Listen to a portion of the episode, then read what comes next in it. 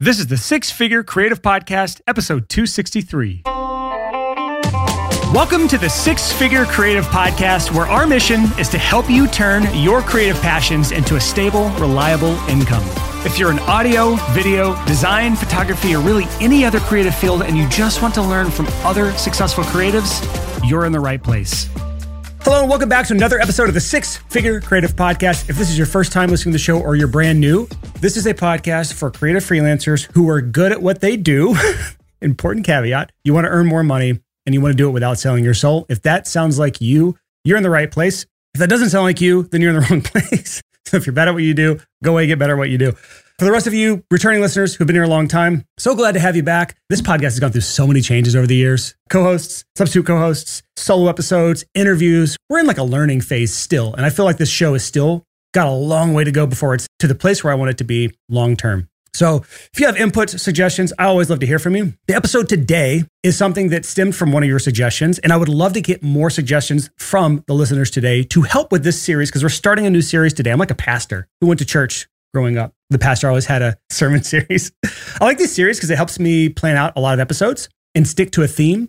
And that allows me to get ahead on the show. So I'm not like week to week. And I think this series is great for anyone listening because one of the biggest mistakes people make when they listen to a podcast like this or any other podcast is that it is a flood of information. It is what we call an advice buffet. And when you partake from an advice buffet, you get full and fat very fast. And you do nothing with that energy or that information, much like any buffet you tend to take in all this information and you feel scatterbrained. You feel like you have 10 million things to do. And so you feel kind of stuck getting nothing done. It's really easy for me to sit here from this pedestal of this podcast with a microphone in my face and tell you what to do. And I wanted to take a step back and change things up to something a little differently for this series instead of just giving you advice or tactics or strategies of things that you should be doing. I wanted to switch it up to something that's probably easier for our regular listeners and even for our new listeners to digest and implement in their businesses. And I'm apologizing in advance for our editor because he's going to have to bleep out a lot. This is going to be called the Freelance F Ups series. And we're going to cover all of the major f ups that freelancers have in different categories. So, my vision for this, it's not going to be as long as the Back to Basics series, but this is going to be things that you should not do or things that you should avoid as a freelancer. And I think this is a lot easier to digest and implement in our businesses because you can listen through these episodes week to week and we can just see are we doing any of these things? Are we currently messing any of these things up? Are we fucking this up? And if yes, then just stop or pivot slightly. It's not the same as me saying, hey, here's a new lead generation strategy, or here's a new Facebook ad strategy, or here's here's the new best funnel, or here is the best way to acquire clients, or here's the best pricing structure, or here's the best business model. Like those are major big things to implement. They take a long time. And with a weekly cadence to the show, you're getting too many things like that in your brain and you don't know what to do. So I wanted to change it up for that series. So this episode, we're going to be talking about the biggest general things that freelancers up. I've got seven of them for this episode. It could change because things can pop in my head as we go because some mistakes lead to other mistakes, but I've got seven outlined for this show. I enlisted my wife, my wonderful freelance wife to help me with some of these as well. She's not going to be on the show today. Sorry for all those who want her on the show. She's a way better personality than me, and she'd probably be an amazing co-host. But it's just going to be me today. So let's talk about the seven biggest ups freelancers make, and then what to do about those things. The first on my list today is something that I'm calling for right now the snowflake fallacy. It's the reason the Six Figure Creative podcast exists, and the snowflake fallacy is this: I am a unique freelancer that offers some service, whatever that is, photography, videography, graphic design, music production, podcast production, motion design, illustration, whatever. I do this thing. I am a unique snowflake, and nothing that anyone else does applies to me or applies to my industry. That's even worse. So if that is you, you are falling in what we call the snowflake fallacy. And that is that I'm so unique or my industry is so unique that nothing applies to me in my industry. This is a deadly mistake. Again, the entire reason the Six Figure Creative exists is because I grew up in the music production world. That was my background. I ran a freelance music studio for years, years. I was making multiple six figures doing heavy metal music production, very niche. I don't know many people listening to the show right now that has something more unique than that that they offer. Full service music production for heavy metal, drop tuned deathcore bands. Like if you want to get that specific with it, that was my niche. I was a special snowflake. Nothing applied to me. Although, did it? Was it really that special? Are humans that unique? Are clients different in every single niche? Slightly, yes, but as unique as the snowflake, where there's only one of a kind for every single snowflake? No, it's not that unique. What I eventually learned through my journey of trial and error and beating my head against a wall and hitting roadblock after roadblock and finally finding mentors and other sources of influence and information in my life, I realized that I could apply all of the learnings that everyone else had done in every industry into my unique little snowflake freelance business, my little music production world. And I'm getting into mistake number two. These are sort of the same exact mistake. So I'm going to lump these together. It led to what I call an inbred business. Again, I'm from Alabama. I can make that joke. Kind of crass, I know, but it's an inbred business, meaning you're just looking inside of your small circle of freelancers. If you're a photographer, you only look to other photographers. If you're a music producer, you only look to other music producers. If you're a graphic designer, you only look to other graphic designers. If you're a motion designer, an illustrator, you only look to other motion designers and illustrators for what you should be doing in your business. This can be okay in scenarios where you're looking to very industry specific things about how you do this technique as a motion designer, how you do this technique as an illustrator, what software you use to make your snare sound that way in music production.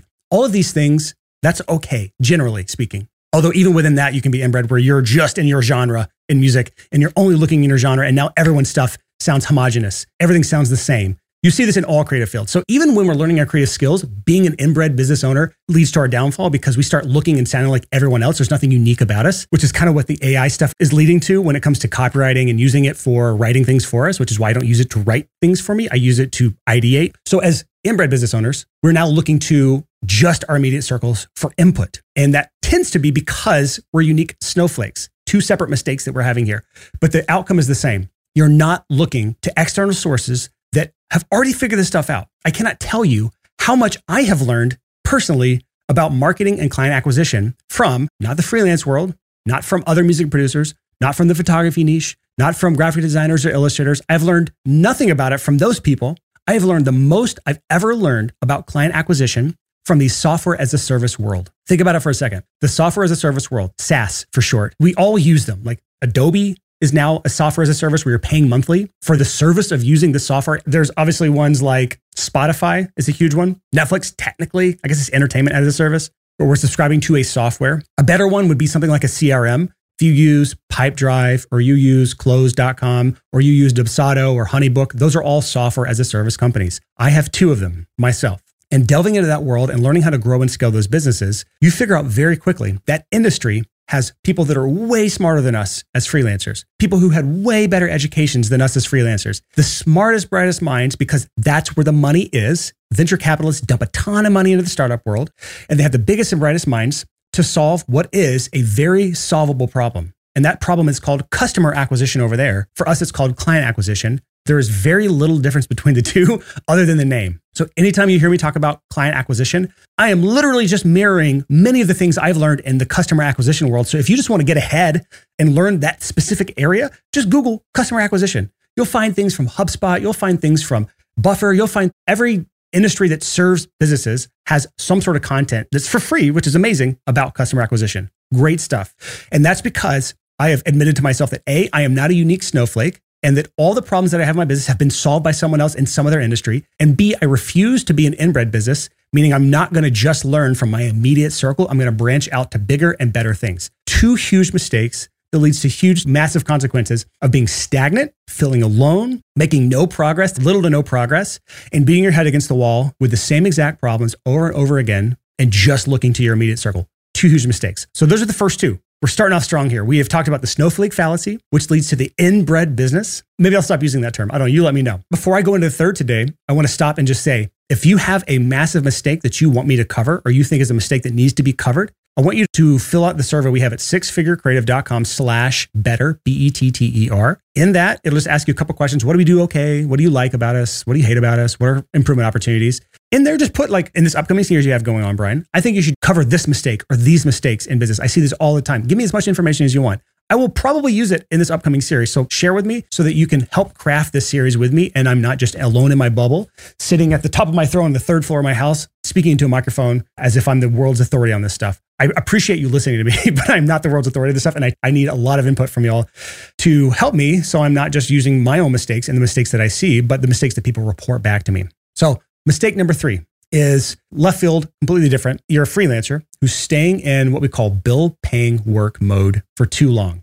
So let's first define the bill paying work. It should be self defining, but I'll just explain it. Many freelancers when we decide to do this full time or even part time, we're trying to make money from our creative skills. There comes a time where we get a project that comes in that we're like, ah, I don't really want to do this. It's not my cup of tea. It's not something I'd love to do. It's not like fulfilling me. It's not like the best thing ever, but it pays well enough where I'll do it. If you've ever done that, you've taken on bill paying work. Nothing wrong with that. When you're a freelancer, especially if you're full time, especially if you have a family and bills and mortgages and all the things in life that you have to deal with, bill paying work pays the bills. So the very first thing you should be doing as a full time freelancer is paying the bills. You have to do that because if you are stressed about money, you will not be a good creative. So the first thing you should do is bill paying work. But eventually, you've got to pivot away from that because the trap you can fall into is what we talk about at the beginning of every podcast episode for like the last 50 episodes is you're making more money, but you're selling your soul. I want you to make more money without selling your soul. So if you stay in bill paying work mode for too long, you slowly start over a long period of time, you're selling your soul one bill paying project at a time. I don't want anyone to stay in that mode for too long. Yes, pay the bills. Yes, take on the projects that pay the bills. If you have a team, you got to pay, obviously, you got to do that.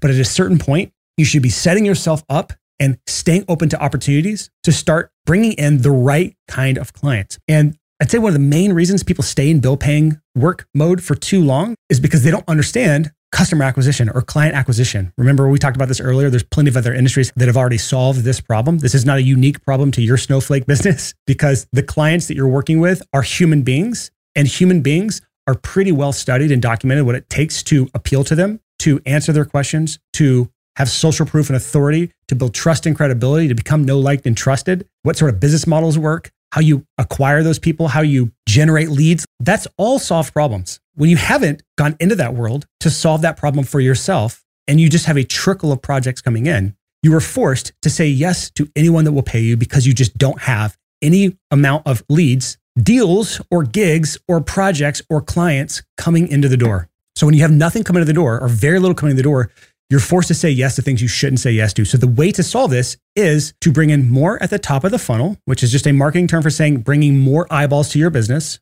and then selling to those people. When you have more opportunities and prospects, then you have way more clients that you can say yes to that you actually enjoy. Just like dating. If you were looking for a mate, for lack of a better term, and there is just one person in your community that you're obsessed with, and there's no one else that you could possibly date, you have to do whatever you can to make that work. Even if that's not the perfect person for you, if that's the only option you have, then that's what you have to make work. If you have a larger pool of people that you could potentially date that match all the things that you're looking for as a human being who has value, then you can cherry pick who makes the most sense for you. It's a two way street, obviously, just like client work. The larger the dating pool, the more people you swipe right on on your dating app, the more opportunity you have as someone looking for a date or someone looking for a paid project in the creative freelance world, the more opportunities you have to find the right mate for your business. So if you're staying in bill paying work too long, you've probably not solved that client acquisition problem. And some of the stuff we'll be talking about in this series will be related to that. So hopefully some of the mistakes in client acquisition will directly help you avoid being in this mode for too long. So that's the third mistake is staying in bill paying work mode for too long. The fourth mistake freelancers make is falling into the trap of fits and spurts. Stop me if you've heard this one before. Ooh, here's the thing I should be doing. I'm going to go do that thing. That thing brings me results. Those results bury me in work. I stop doing that thing. Oh, wow, the work has dried up. Now I need to go back to that thing that I was doing before that was working. I'm going to go do that thing. Wow, this thing's really working. I've got projects coming in. Now I'm buried in work. And so I stop doing the thing. And you just repeat that cycle. That's what starts the feast or famine cycle. Almost every freelancer has fallen into this trap at least one time through one cycle. Most freelancers that I know have some variation of fits and spurts freelancing in their business. This is the reason you don't have any consistency in your business as a freelancer. Consistent people get consistent results. Inconsistent results are a symptom of inconsistency as a human being. So if you're not a consistent person, you tend to not have consistent results in your life. So as a freelancer, as a business owner, we have to take this stuff seriously. So if you find a strategy that is working in your business, it is almost always better to take the long term marathon approach versus the short term sprints approach to anything that's working for you, whether it is social media, whether it is paid advertising, whether it is partnerships, networking, cold outreach, any of the above. Again, everyone is slightly different here. You're not snowflakes, though, you're slightly different. But all of us have had some sort of thing that you know has worked for you. And yet, if I asked you, how often do you do this thing? You show me your calendar. It's not consistent. It is fits and spurts. So if you are making this mistake, the only advice I can really give you is find a set time and get in a habit and a routine. And you just say every Monday morning from this time to this time is my time to do this thing that I know works for me. Rain or shine, I'm going to do the 15 or 20 mile march. And I, again, I'm going to butcher the story, but it's something, the 20 mile march is something to this effect. There were two explorers trying to get to the South Pole. One explorer was just on good, clear days, they're doing 100 miles. On really bad blizzard days, they're doing nothing. They're just going to rest. Meanwhile, explorer number two, it was we're going to 20 mile march every single day, rain or shine, no matter how good it is or how bad it is. On the clearest of days, we're only doing 20 miles and then we'll rest. On the worst of days, we're going to slog through 20 miles of work and then we're going to rest. No matter what, 20 mile march every day. Who won that race? It was the 20 mile march person. I believe, if the story's correct and my memory is correct, the other person didn't even make it. I think they died on the way there, or the way back. It's something dark and horrible like that. But the point remains when you're doing the 20 mile march in your business, that helps you eliminate the fits and spurts approach. So if you find yourself doing this fits and spurts approach to anything in your business that you know works, but you're not consistently doing it, carve out a time to work on your business to do that thing every single week as like a marathon. It's just a small amount of manageable work over a long period of time instead of I'm going to bury myself in this thing for a short amount of time and get no results. Social media is an example of this. Cold outreach is a really good example of this. So the fits and spurts approach, detrimental to your business. So number four was the fits and spurts approach. Freelance up number five is freelancers build half built bridges. Again, this is another common thing I see so often, especially for our regular podcast listeners.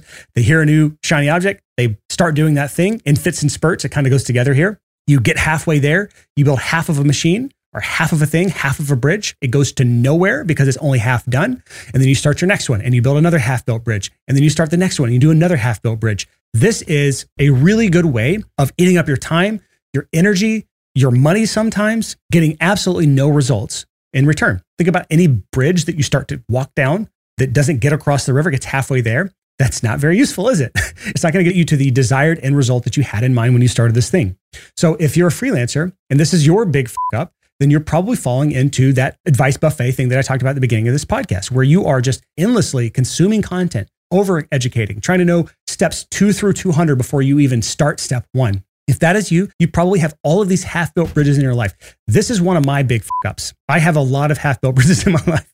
I go through seasons of this, by the way, trying to get really good at finishing bridges and not starting a new bridge before I finish the other one. So when you find yourself where you're building something out for yourself and your business. This could be something for client acquisition. It could be something for onboarding for your clients. It could be something for collaborating with your clients. It could be something for making projects more efficient. It could be automations, any number of things in your business to make it run better. If you've half built something that is unusable, you've just spent a lot of time, effort, energy building something that never got to completion. So you got none of the benefit from that. When you look at it like an equation, five times five times five times zero is zero. So you've got to at least get it to completion to where you're getting some benefit from it before you move on to anything else. Because the cycle I see myself and many people go through is you see the next shiny object that seems so fun. The grass is always greener on that side, and you you get halfway there, and then it gets hard, and then you stop, and then you hear this new shiny object, and this one sounds way better. The other ones, know, that's yeah, we'll get back to that, and then you start this next project, and you build halfway there, and then you stop. You now have three half-built bridges. You've put 15 units of energy into them, and you have zero return. That is wasted time. So if you find yourself falling into this trap, just stop. That's the only advice I can give you. Stop building any new bridges until you finish the one you're on. And my advice to you is going against this podcast is a detriment to me as a podcaster. But when you know what you should do and you're building it and it's going to take weeks or months, stop listening to this podcast. Stop listening to other podcasts. Stop listening to new information and just focus on whatever information will help you finish that bridge. That is it. It's called just in time information. If you look at my bookshelf, I have a stack of books for every major part of my business with a post it note on the top of each stack that just says, when I need more clients, or when I need to be more efficient, or when I'm building my team, I need to be a better leader. Different problems that I might run into that I don't even look at that stack of books until I need that information. That's what I'm challenging you is just just focus on just in time information. The last two I'm going to run through pretty quickly because I am late for a meeting with my team right now. it is what it is. Number six is you're treating your business like a hobby, which is very common because as creatives, as freelancers, we come into this because we love what we do as a creative. We love video, we love audio, we love design, we love photography, we love whatever we do. We love the software and the tools. We love tweaking things. We love making things that didn't exist before that fills our soul. But when we start accepting money for our skills, we are no longer a hobbyist. We are now a business owner. If you want to stay a hobbyist, then you can just ignore this advice and stop listening to this podcast. But if you're listening to this podcast, this is just my reminder for you this week that this is no longer a hobby for you. You are now, by definition, a professional. You're no longer amateur, you're a pro. And if you're a pro, you have to do things slightly differently. You have to take things seriously. You have to treat it like a business. The day you took money as a freelancer, you created different roles in a business. Every business has different roles. There is a bookkeeper, there is a marketer, there is a operations specialist, there is the creative, which is you. There's the manager. There's a bunch of different ways to think about this, but you created the roles when you began. Someone has to do these roles in your business. And with you being the only employee of your business, all those roles are you. And if you neglect those roles, for example, if you don't pay your taxes, you'll probably go to jail eventually. So there are certain things you have to do once you started a business so you can no longer treat yourself like a hobbyist. So if you're currently treating yourself like a hobbyist, it's time to go to the back to basics episodes, the series that I just did, and listen through some of those about how you can put your big boy underwear on. That's what I used to call it when I was a kid. I vaguely remember this is just like put on my big boy underwear, which is just like the first things you wear after diapers. You're no longer in diapers as a hobbyist. You are now in your big boy underwear or big girl underwear. So put those on, take it seriously, stop treating it like a hobby. And then finally, number seven, and this is plaguing our industry as creatives, is you are not valuing yourself. Every person I talk to starts with this. I don't know anyone who is truly valuing themselves correctly as a freelancer. And this leads to undercharging yourself, not promoting yourself, not following up with clients. It leads to a bunch of other issues because you don't value yourself at the core level. Some of the best creatives that I know, people that have won awards, they're at the top of their industry as far as credentials and all the things that externally should validate you, and yet they still don't value themselves. People that are way undercharging, people who are taking on clients that they shouldn't, people who are letting clients walk all over them when they shouldn't. These are all symptoms of not valuing yourself. And this is, again, one of the most detrimental ups. Sorry, Leland, for the edits today. This is one of the most detrimental ups you could have in a business as a freelancer, as a creative, because the cascading effects go so deep and they ruin everything for yourself if you don't learn to value yourself. It's a long road. There's no quick and easy answer here, but this is a huge, huge part of stepping into being a professional and no longer a hobbyist. Learning to value your work, value yourself, and understand that people are paying you because you provide value for them. And this is just basic economics. If someone will pay you, then you are by definition creating value for them that is above and beyond what they're paying you. And once you start to really understand, take yourself and your soul out of it for just a second and look at it objectively from top down, from a business model perspective. They're paying you because they value you. And typically, the better clients you can attract, the more you can tend to charge. And that helps boost your self esteem and your self worth which leads to you being able to raise rates, attract better clients. It's a virtuous cycle versus a vicious cycle. So if you found yourself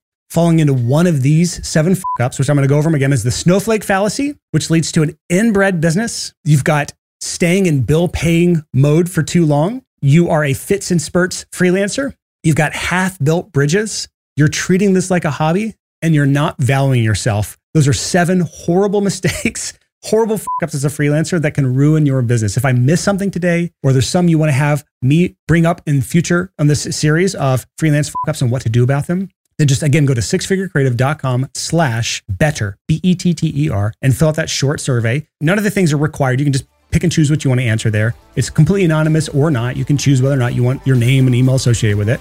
But just fill it out. Let me know. Would love to hear from you. But that is it for this episode this week. Thank you so much for listening to the Six Figure Creative Podcast.